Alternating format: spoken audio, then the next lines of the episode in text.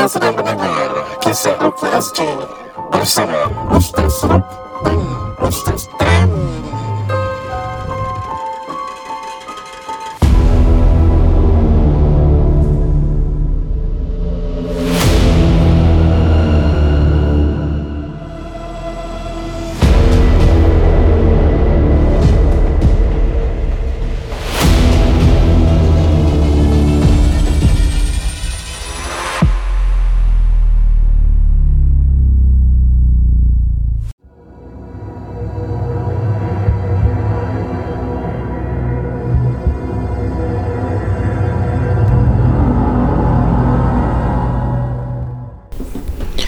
Assalamualaikum warahmatullahi wabarakatuh. Bersama saya Ruknuddin Zainur. Dalam rancangan Kisah Rukia SG Hari ini hari Jumaat Dan uh, menunjukkan jam uh, 12.30 malam. Dan kita masih lagi rekod Saya ingin hanya announce InsyaAllah Hikmat Larkan Company saya ada buat pengurusan jenazah ya. Jadi bagi mereka yang inginkan urusan jenazah Dipersilakan untuk hubungi 8854-9122 8854-9122 Jangan lupa juga untuk like IG Ummi Travel kepunyaan Ustaz Tam insyaAllah tahun Masya hadapan kita nak bawa KRZ Family untuk melaksanakan umrah Ui. bersama Ustaz Tam. Amin. Tam Tam Tam Tam Alright. Episod kali ini ditaja oleh Niza Nizam Ejen Hartanah Anda. Dan tak membawa masa tajuk pada kali ini Tujuh Sahabat Jin. Iya. Baik para pendengar kisah KSD ini saya nak tanya sikit kepada anda semua. Okay, Rasulullah pernah sebut dalam hadis kan Sallallahu alaihi wasallam. Khairu qarnun qarni. Sebaik-baik zaman-zaman aku thumma alladhina yalunahum. Kemudian zaman selepasnya itu thumma alladhina yalunahum dan selam, uh, zaman selepas itu. Itu dinamakan sebagai zaman asalaf lah. Zaman yang terdahulu dan kemudian selepas zaman itu zaman khalaf eh. Okey. Persoalan saya di sini nak tujukan kepada anda semua ka, apakah definisi sahabat? Ustaz Tam siapa tu sahabat? Uh, Sahabat tu orang yang Ni sahabat Rasul lah. Kita cakap secara rambang lah sahabat tu apa hmm. Sahabat tu orang yang sangat rapat dengan kita. Dia melebihi kawan. Dan dia ada perasaan cinta antara satu sama lain betul? Mahabbah eh? Mahabbah. Dan dia yakin dan percaya. Dan seorang sahabat itu kalau dengar berita buruk mengenai sahabatnya dia tidak akan ingin mempercayai. Hmm. dan dia akan backing kerana kebenaran dan kerana Allah Subhanahu Wa Taala betul? Iya. Dia akan selidik dulu Akan tanya dan sebagainya. Ya. Yes. Dan uh, tajuk pada ini tujuh sahabat jin. Ni berbenda ni uh, bila saya sebutkan tentang hadis zaman Rasulullah sahabat didefinisikan bagi sesiapa yang hidup pada zaman Rasulullah SAW dan bertemu dengan Rasulullah dinamakan sebagai generasi sahabah. Okay, jom kita namakan 10 sahabat yang kita kenal. Boleh?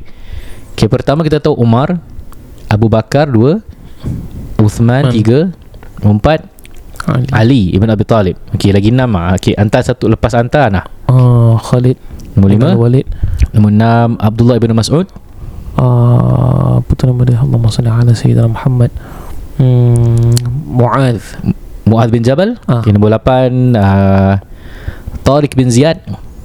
um, Nombor sembilan Sayyidina Hamzah Hamzah Yang ke sepuluh uh, Ana ter- teringat satu Abu Hurairah Ayuh Abu Hurairah. Allah Allah Allah Akbar radhiyallahu anhum jami'an eh.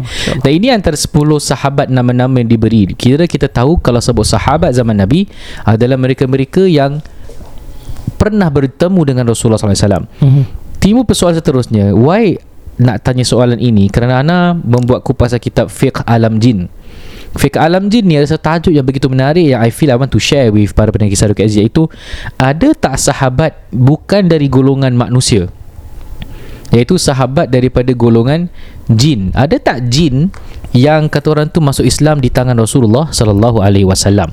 Jadi saya bacakan kitab Fiqh Alam Jin ni, dia bilang uh, ada yang berpendapat uh, peri, maaf saya mula yang ke atas. Peristiwa pertemuan Nabi Muhammad SAW dengan jin dan mereka mendengarkan.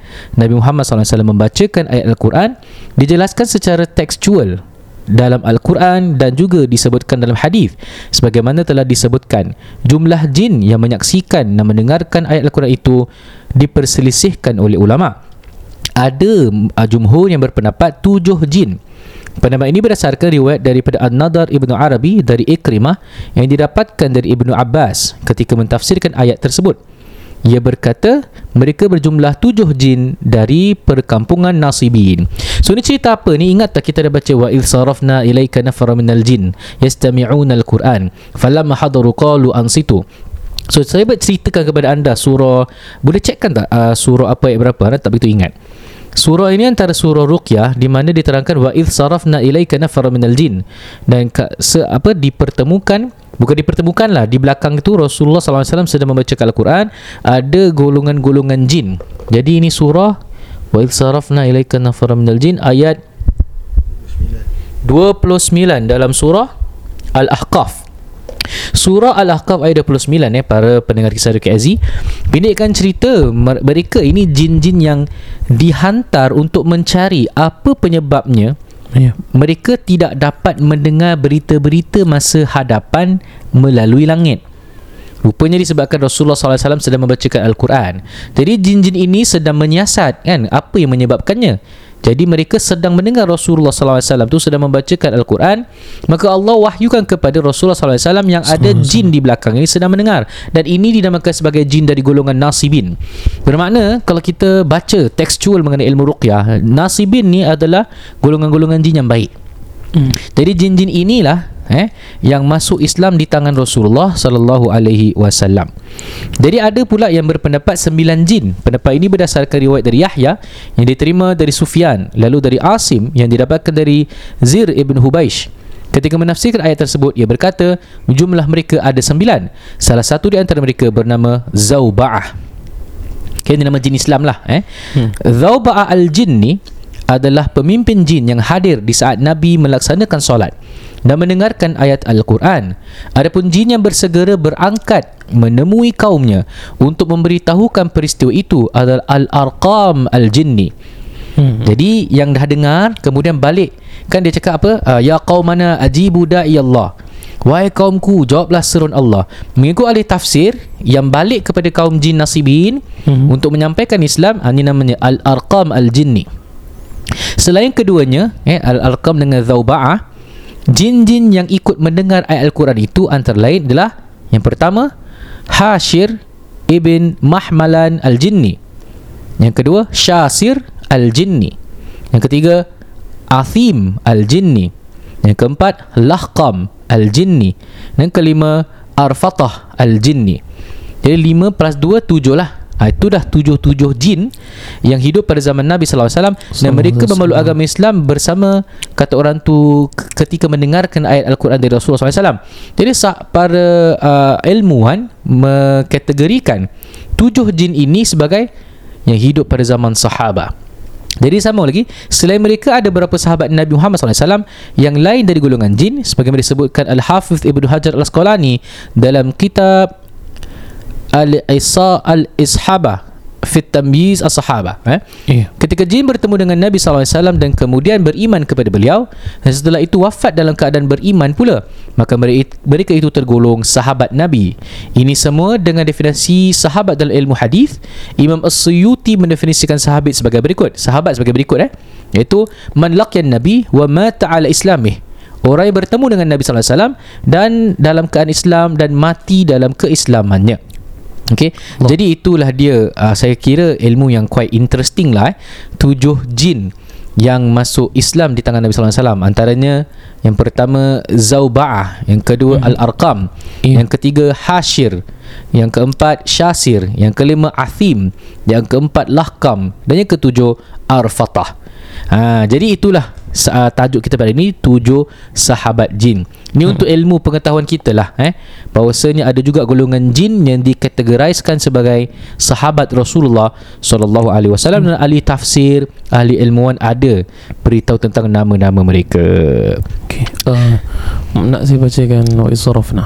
Silakan boleh. Boleh insya-Allah ni. Jadi uh, Ustaz Tam akan bacakan ayat Al-Quran yang bersempurnakan tujuh jin ni yang masuk Islam di tangan Rasulullah sallallahu alaihi wasallam. Dipersilakan Ustaz. Okey, insya-Allah ni lama dah tak baca. Uh, kita lupa tak lah ni. Okey, a'udzu billahi minasyaitonir rajim. Mungkin ada yang boleh tutupkan mata kemudian dengarkan. أعوذ بالله من الشيطان الرجيم. وإذا صرفنا إليك نفرا من الجن يستمعون القرآن فلما حضروه قالوا أنصتوا. فلما قضي ولوا إلى قومهم منذرين.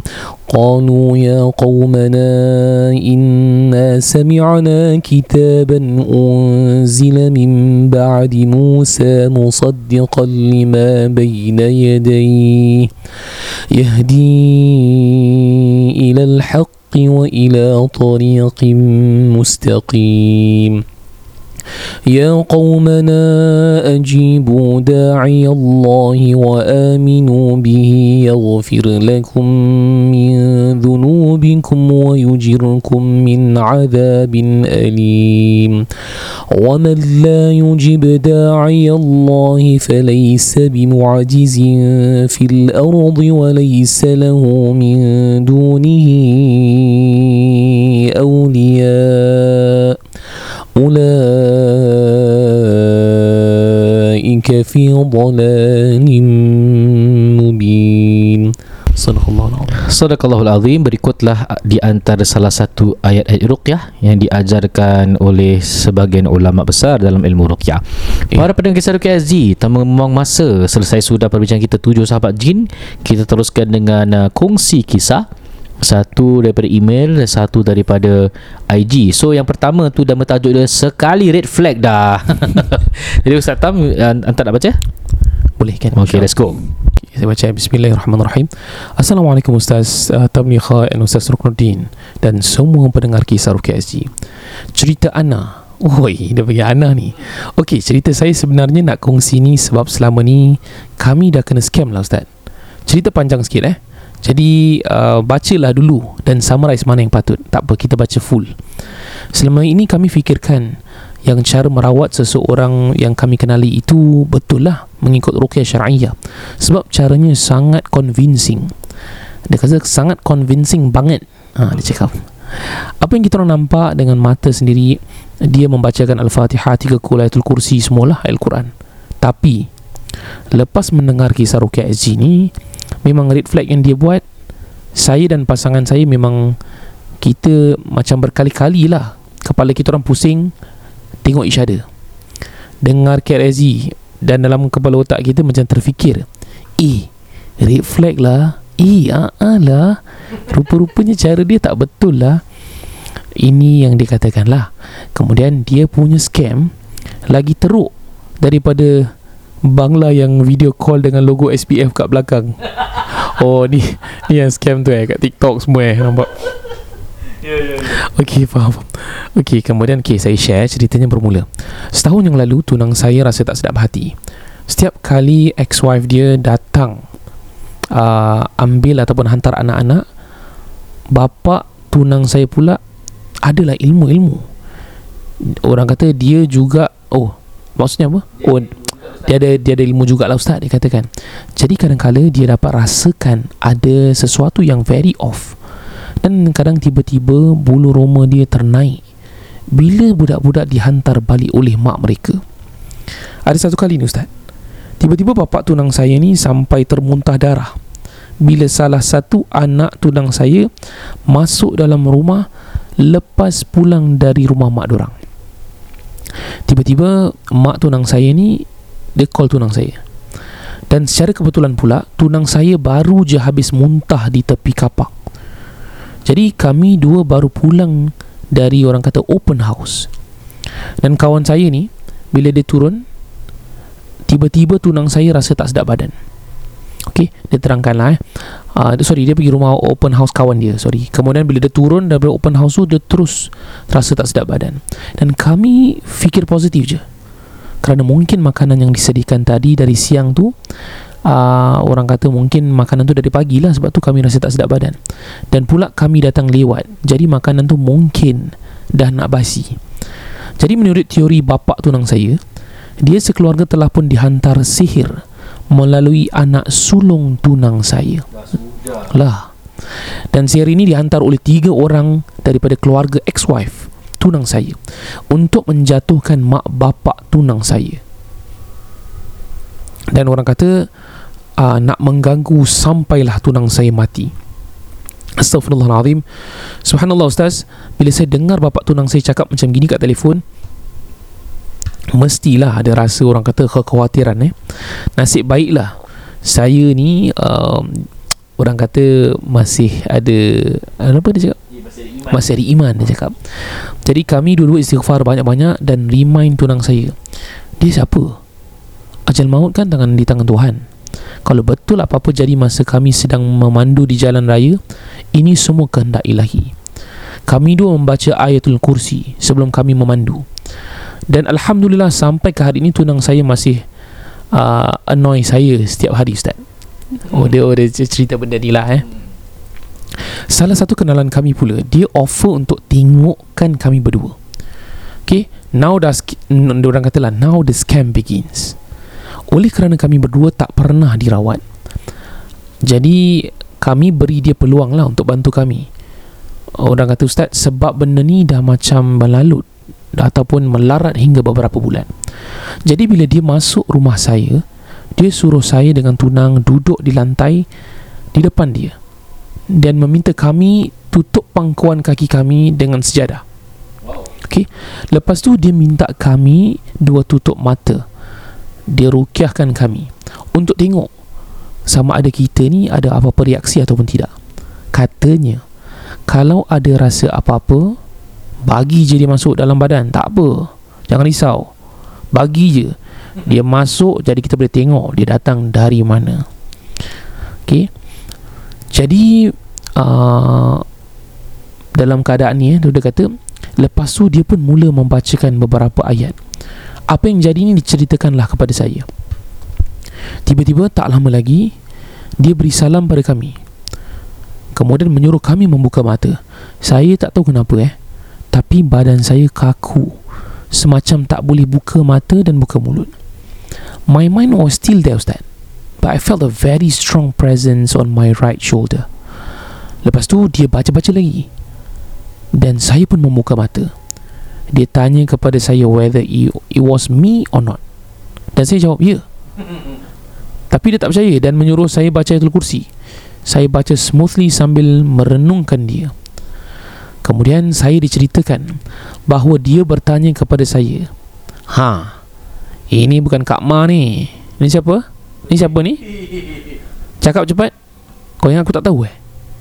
Ha? Kawan kau semua kat luar kan? Kenapa takut nak masuk? Ada nenek dengan tongkat kat luar tu, betul? Jadi kau datang sini nak apa? Kau ingat kau baca ayatul kursi Aku percaya lah Ni benda tu cakap uh, Orang tu Or, Oh ni perawat tu Perawat tu lah Perawat tu cakap dekat Dekat orang ni lah Dekat orang ni Tapi orang ni tak kena kerasukan lah Oh Awkward Ah, dia dia insist benda ni macam kerasukan. So dia macam seolah-olah nak berbual lah. Jadi kemudian dia ceritakan eh, saya pula cuma tengok pada tunang saya dan cuba untuk convince tunang saya yang yang ini saya. I'm still me, okay? Saya tak kena rasuk. Jadi saya masih di sini tapi ada benda yang tidak menyenangkan di sebelah kanan saya. This is what I felt. Saya macam sadar tak sadar. Tapi tunang tapi tunang saya menjawab, "Tak. Ini bukan Kak Ma lah, abang. Abang tahu ni kan bukan Kak Ma kan?" Kemudian uh, Ustaz Pak ni saya ingat yang saya macam nak tumbuk muka tunang saya. Sebab ni aku, okay? Hello, this is me. Uh, dia dia tak kena rasuk lah dia ceritakan. Lepas tu dia baca-baca dekat saya ustaz dan suruh saya membuka mata. Kemudian dia tanya sekali sekali lagi. And I said yes.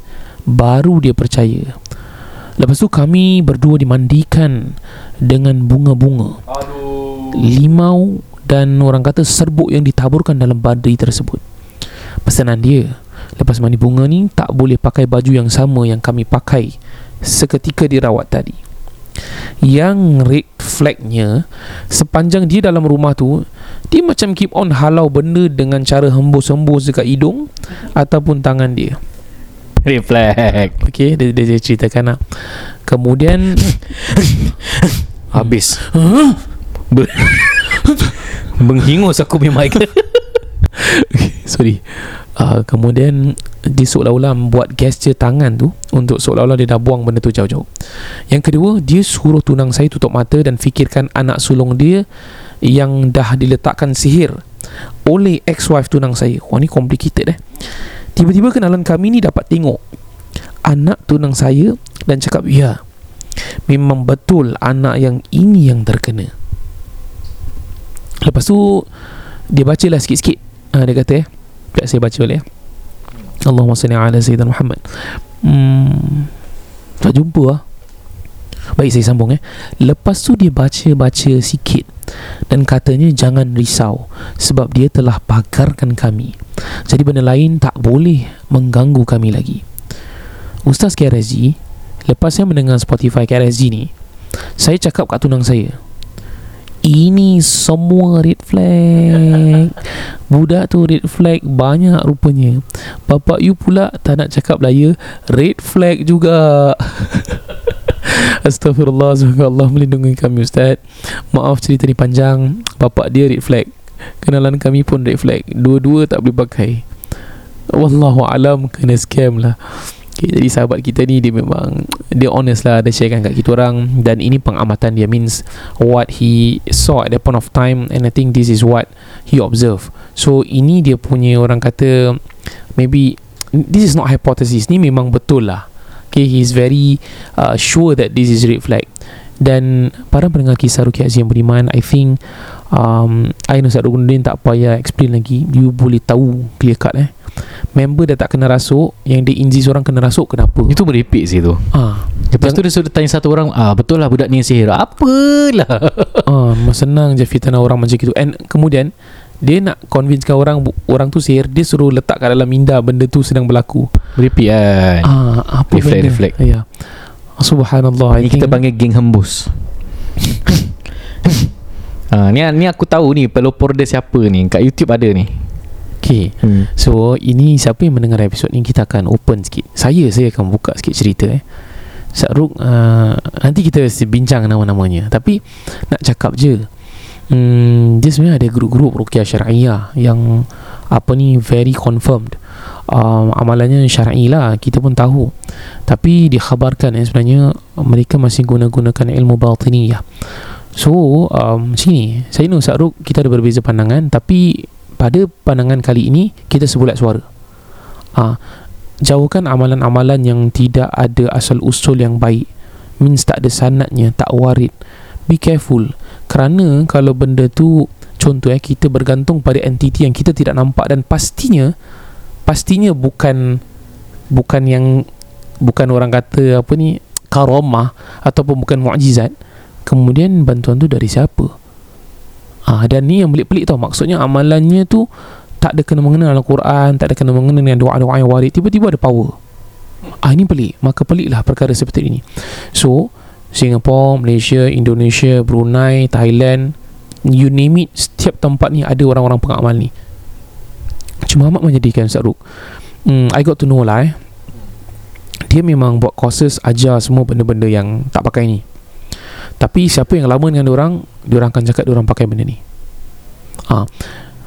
So, kalau you buat justice macam contoh you keluarkan laluan macam you tapuk keluar okey.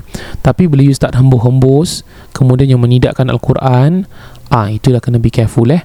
So, please hati-hati kalau you nampak perukia gini, ah, orang kata stay safe lah. Itu yang kita mampu sampaikan. Kita terdiam lama Pasal Serius lah Masih ada orang macam gini eh Yeah. Ayah It, it, actually it's very sad lah to know siapa yang buat benda ni. Mm, but anyway, kita doakan. Eh, Yeah. kita doakan. Yeah. Baik, sebelum kita teruskan dengan perkongsian kisah yang kedua, kita beri kelaluan kepada penaja kita tim Niza Nizam untuk memberikan sepatah dua kata. Over to you Haji Nizam. Rumah bukan sekadar tempat berteduh atau untuk dinikmati. Bilakah kali terakhir anda meneliti pinjaman rumah anda? Dapatkan nasihat berkesan dari Niza Nizam. Mahukan sebuah rumah tanpa pinjaman atau inginkan pinjaman rendah? Dapatkan nasihat berkesan dari Niza Nizam. Tidak semua rumah sesuai sebagai pelaburan. Jadikanlah rumah sebagai satu pelan simpanan. Manfaatkanlah sepenuhnya dana CPF anda. Dapatkan nasihat berkesan dari Niza Nizam. Telefon 9670 4504 sekarang. Assalamualaikum. Terima kasih kerana mendengar KRSG guys. Kami Niza Nizam dari Propnex. Setiap episod kami akan kongsi secara informasi dan isu-isu berkaitan dengan rumah. Baiklah, episod kali ini menyentuh tentang HDB Market Update. Betul ke harga akan terus meningkat? Apa khabar para pendengar KRSG hari ini kita rekod pagi-pagi eh. Uh, jam menunjukkan 8 pagi di hari Sabtu yang indah. Baiklah, okey. Uh, sebenarnya hari ini kita baru uh, kita ingin uh, me- menge- mengetengahkan eh, latest news eh tentang Hmm. market update HDB lah es- especially HDB uh, resale lah. Okay. Now, uh, I want to cite uh, some uh, kalau you uh, pikir tentang uh, peredaran masa ni di mana kebanyakan headline yang past few days HDB prices rebound. Rebound ni macam wow, dia melonjak naik tinggi gitu eh. Hmm. Tetapi uh, headline sells right tetapi important you need to understand daripada data lah data perspektif Hmm. just to give you a glimpse eh para pendengar KRSG uh, yes HDB price rebounded but only basically for based uh, on uh, 1.7% sahaja you know when it comes to the uh, uh, overall overall increase and uh, No, dia rebound actually from the September month lah. Correct. Pasal September actually dia punya price index uh, ja- jatuh daripada August. Hmm. So sekarang Oktober naik balik. So Correct. naik balik tu maksudnya tu only 0.5% from September punya Yeah. transactions lah. So actually is 0.5 aja. Correct. So actually dia punya price index tu balik kepada yang August. Asal. Asal so August. technically tak adalah kenaikan harga yang mendadak Ya, tapi know. kenapa dia ada price index increase eh? Dia dapati yang pada bulan Oktober ni the number of transaction naik naik ke 2200 compared to September dan uh, yang banyak terjual adalah executive flats dan also tempat uh, rumah-rumah di tempat yang central. Okay, correct. Hmm. That one, I, okay, I want to cite a data. Niza cakap executive flat is the one that Pasal this is a opportunity time end of the year where banyak yang keluar untuk mencari rumah but you also need to cari rumah because but most people cannot cari rumah until dia jual kan. Yeah. So actually kita akan buat uh, seiring lah kan jual belinya tetapi you if you tak boleh jual then chances also you miss the opportunity to buy. correct. So kita harus balance this. Okay, between nak harga tinggi ke atau nak good buy. So actually opportunity ni is ada di sana tetapi kita nak tengok the real motivation of the seller, the real motivation of the buyer. Yeah. Ya, itu that's why kita rasa um, pasal jual beli ni emosi eh, banyak emosi kita dah. Betul. Uh, kita sebagai uh, real estate agent eh, kita kena handle a lot of uh, the emotions of our client eh. I think naturally eh, Hmm. kebanyakan uh, semua lah, boleh dikatakan semua mereka yang ingin menjual HDB mereka, be it BTO ataupun uh, rumah yang telah dia beli resale eh. Saya cakap, bang, uh, saya takut tak boleh beli. Uh, pasal takut jual nanti tak boleh beli Maksud tak boleh beli tu Rumah yang idam yang diidamkan tu Mungkin tak akan dapat Kerana Hmm. lokasi mereka very specific Ya, tu Ah. specific. Uh, so Hmm. is that one a bit of a challenge to be honest tapi you have to look at the bigger picture. Kenapa you nak jual sebenarnya? Kalau tak ada compelling reason saya rasa you have to uh, sit back and think about it first lah. Kalau Yeah. ada compelling reason kerana ibu bapa, kerana sekolah, kerana tempat ke pekerjaan kemungkinan ataupun kemungkinan ada yang nak bayar hutang and all that saya rasa you harus harus fikir dari segi uh, objektif lah. Uh, Mhm. Jangan terlalu emosi kerana you be stagnant. Uh, kerana harga HDB ni tidak akan terus meningkat sebagaimana kita lah explain eh. Ia sekarang mendatar.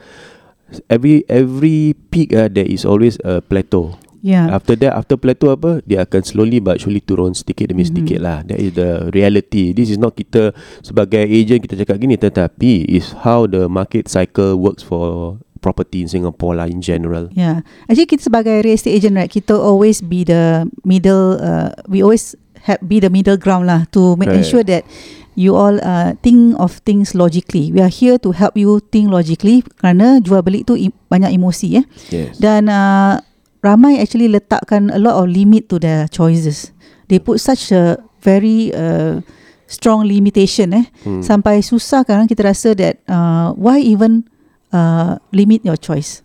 You know, Yeah. pasal di sana actually banyak choice yang you perlu you tahu ada opportunity tetapi uh, para pembeli itu Correct. atau That's penjual why tu letak some of the people that we meet, I say you you must write down, write down your your your Priorities, eh? your priorities, Mhm. your needs. Uh, then then you will be able to see. Eh, does it sound uh, realistic? Does it sound munasabah? Is it achievable? I think this is something important for all of you out there. I think a lot of those have met us. Eh, uh, you, you know my standard line lah. Cakap whatever it is, you must be happy.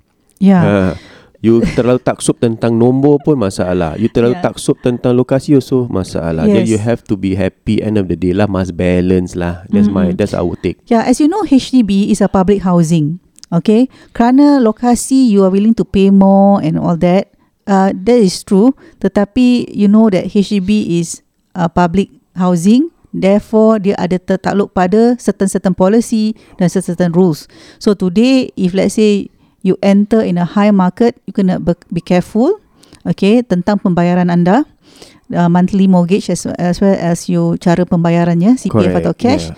Dan also in terms of ratio quota, you know di tempat-tempat uh, tertentu ratio quota telah jam eh. That means kalau Melayu tak boleh masuk, Melayu tak boleh masuk lah. Dan kalau let's say tempat tu uh, hanya boleh dijual dengan uh, Chinese quota, Chinese quota lah. So Hmm. you cannot expect us to you know make these changes. Okay, so Yeah. be careful about the choice of flat that you going to buy. Okay, kalau you rasa harga empat bilik itu terlalu mahal, sometimes you can look the other way. Maybe a five room may be the best choice for you. Eh, pasal sekarang kita dah nampak five room Yeah, price telah true. jatuh dan it's for an us, opportunity. yeah, for us the fundamental eh, if you if you met us before the fundamental principle, you must have reserve fund. You must be able to sustain your mortgage for the next minimum three years. And at the same time, you must have an asset account. Very Alhamdulillah Terima kasih Niza Nizam Kerana sudi menajaki Sarukia Aziz Podcast Alhamdulillah uh, Tidak asing lagi nama mereka Bersahabat dengan mereka Mereka pun keluarga Kisah Rukia Aziz Family InsyaAllah Para pendengar kisah Ruki Aziz Saya teruskan dengan kongsi kita Kongsi kita. Kongsi kisah yang kedua dah, Tajuk dia Just One Dream. Okay Okay Bismillah. Salam Mustaqi Aziz Don't use my real name. Pakai nama Simon Macam Simon Riley gitu. Okay lah Simon pun Simon lah. I would like to share a dream yang saya ada. Hopefully it's a one of thing lah eh. Mimpi tu bermula dengan Mother side of the family Dekat rumah my grandmother. The setting was at night And we were all ready to sleep As one of the last people to sleep, I was going to turn tutup the tingkap. As the back of my mind, I remember something you guys said in the podcast about Nabi kita suruh tutup tingkap bila tidur. So saya tutup tingkap dalam mimpi ni untuk visualization purpose kan. Rumah HDB tu living room tingkap ada empat pane sliding windows outside the corridor. So kalau orang jalan nampaklah kepala. I always akan tengok movie kalau saya tak boleh tidur. Then when I was watching, saya tak remember siapa. Keluarlah orang and told me to close the tingkap. I was like, huh? Dah tutup pe? Bila tengok tingkap terbuka lah. So I tutup balik sambung movie. Same thing happen tiga kali. Ada orang keluar daripada bedroom dan suruh saya tutup tingkap dan tingkap tu terbuka. A few more of my family members started to join me in the living room to watch the movie and then they again told me to close the tingkap sekali lagi. Saya naik bingit saya ustaz because I don't know why but I was thinking logically the whole day. So tak ingat it was a gangguan. Bila dah bingit tu I told them sambil set up phone untuk record me tutup the tingkap. After tutup we watch the movie while letting my phone record a bit more. Then I check the recording. Wah, in the video tingkap suatu tutup lagi dah. Then one of the family member uh, went to open the gates and see who yang buka tingkap tu kan. Mungkin my uncle yang pergi tengok. He said tak ada orang pun. Then he, he went inside cause everyone was confused already. Okay, ni part bagi saya seram. While the gate was still open, my adik perempuan went out and peek at the corridor to see. Tu pasal dua Oh Adik perempuan saya pun keluar nak tengok lah eh Siapa yang uh, buka-buka tingkap ni Hey, dalam ti- dalam mimpi pun nak sibuk dia bilang.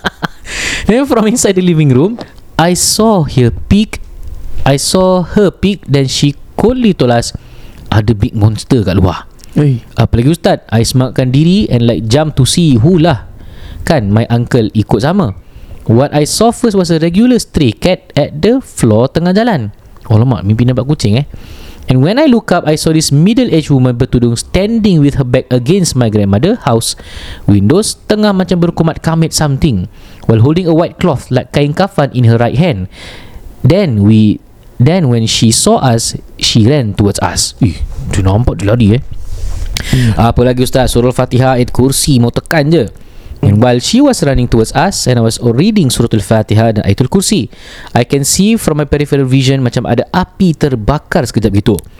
And the woman macam hilang tiba-tiba. Then we went back in the house. Eh, mind you ni masih dalam mimpi eh. I don't know why, but I've stood facing the gate from in the house and continued to recite Ayatul Kursi and Al-Fatihah while everyone else was inside ketakutan. I told my family, yang tadi, to listen to ayat ruqyah while finding my phone and trying to show them your podcast and Spotify to open the ayat ruqyah. Allah This is the pelik part. My auntie took my phone and said she called one of you. Then I snatched the phone from uh, from her to see. And true enough, she was calling one of you. But I saw that the WhatsApp group was open and it showed your names. Ustad, I don't know how like. then I tried to call you guys in the WhatsApp. I think Ustad Tam answered. And I'm sure it sounded like you were in the middle of a podcast episode. But I can clearly hear what you were saying. I letak the phone and terbangun. After dah bangun, I said Astaghfirullahalazim tiga kali. Saya ludah tiga kali di sebelah kiri. Dalam mimpi ni Dah ni dia dah bangun, dia dah bangun. Mengatakan Ah, Yang yang uh, Whatsapp tu? Uh, dia mimpi lah Oh. oh. Dia dah terbangun.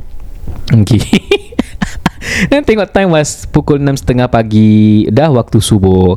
Terus saya bangun dan solat. But in my heart I thought maybe Allah want to wake me up To solat subuh. After solat subuh I straight away started typing my story To share to you guys. That's all. Thank you for reading my story Masya chosen. Brother Maaf panjang Brother brother. Simon nama dia Simon. Ya. uh, Maaf panjang pasal this dream Dah lah tiba-tiba Clear pula tu. Hmm. Please do inform the episode When this is out. Okay saya dah reply. Uh. Para pendengar yang budiman Simon bukan nama sebenar. Simon uh, Nak cakap You memang jiwa lah Simon. You memang KRZ family lah. Dalam mimpi pun You boleh whatsapp dengan kita. You you lain level lah Simon Masya Allah Semoga Allah merahmati you Simon You and Ya. your family. Stay safe eh. Amin Ya Rabbal Alamin. Uh, Apa yang you buat tu Langkah yang baik. Uh, Ustaz I share dulu boleh Okay uh, Dalam hadis yang sahih uh, Sahihain diterangkan Apa ni? Um, Kalau waktu malam ni Maka tahanlah anak-anak kalian eh, Jangan kasih keluar. Kemudian kerana itulah syaitan berkeliaran Ini mafhumnya. Kemudian uh, Pintu ditutup. Uh, Disuruhkan. Kerana syaitan tu tidak dapat Sebutlah nama Allah. Kemudian syaitan tu tidak dapat membuka pintu yang ditutup. Ni hadis yang sahih. Okay uh, Hadis riwayat Bukhari dan Muslim Kalau tak silap saya.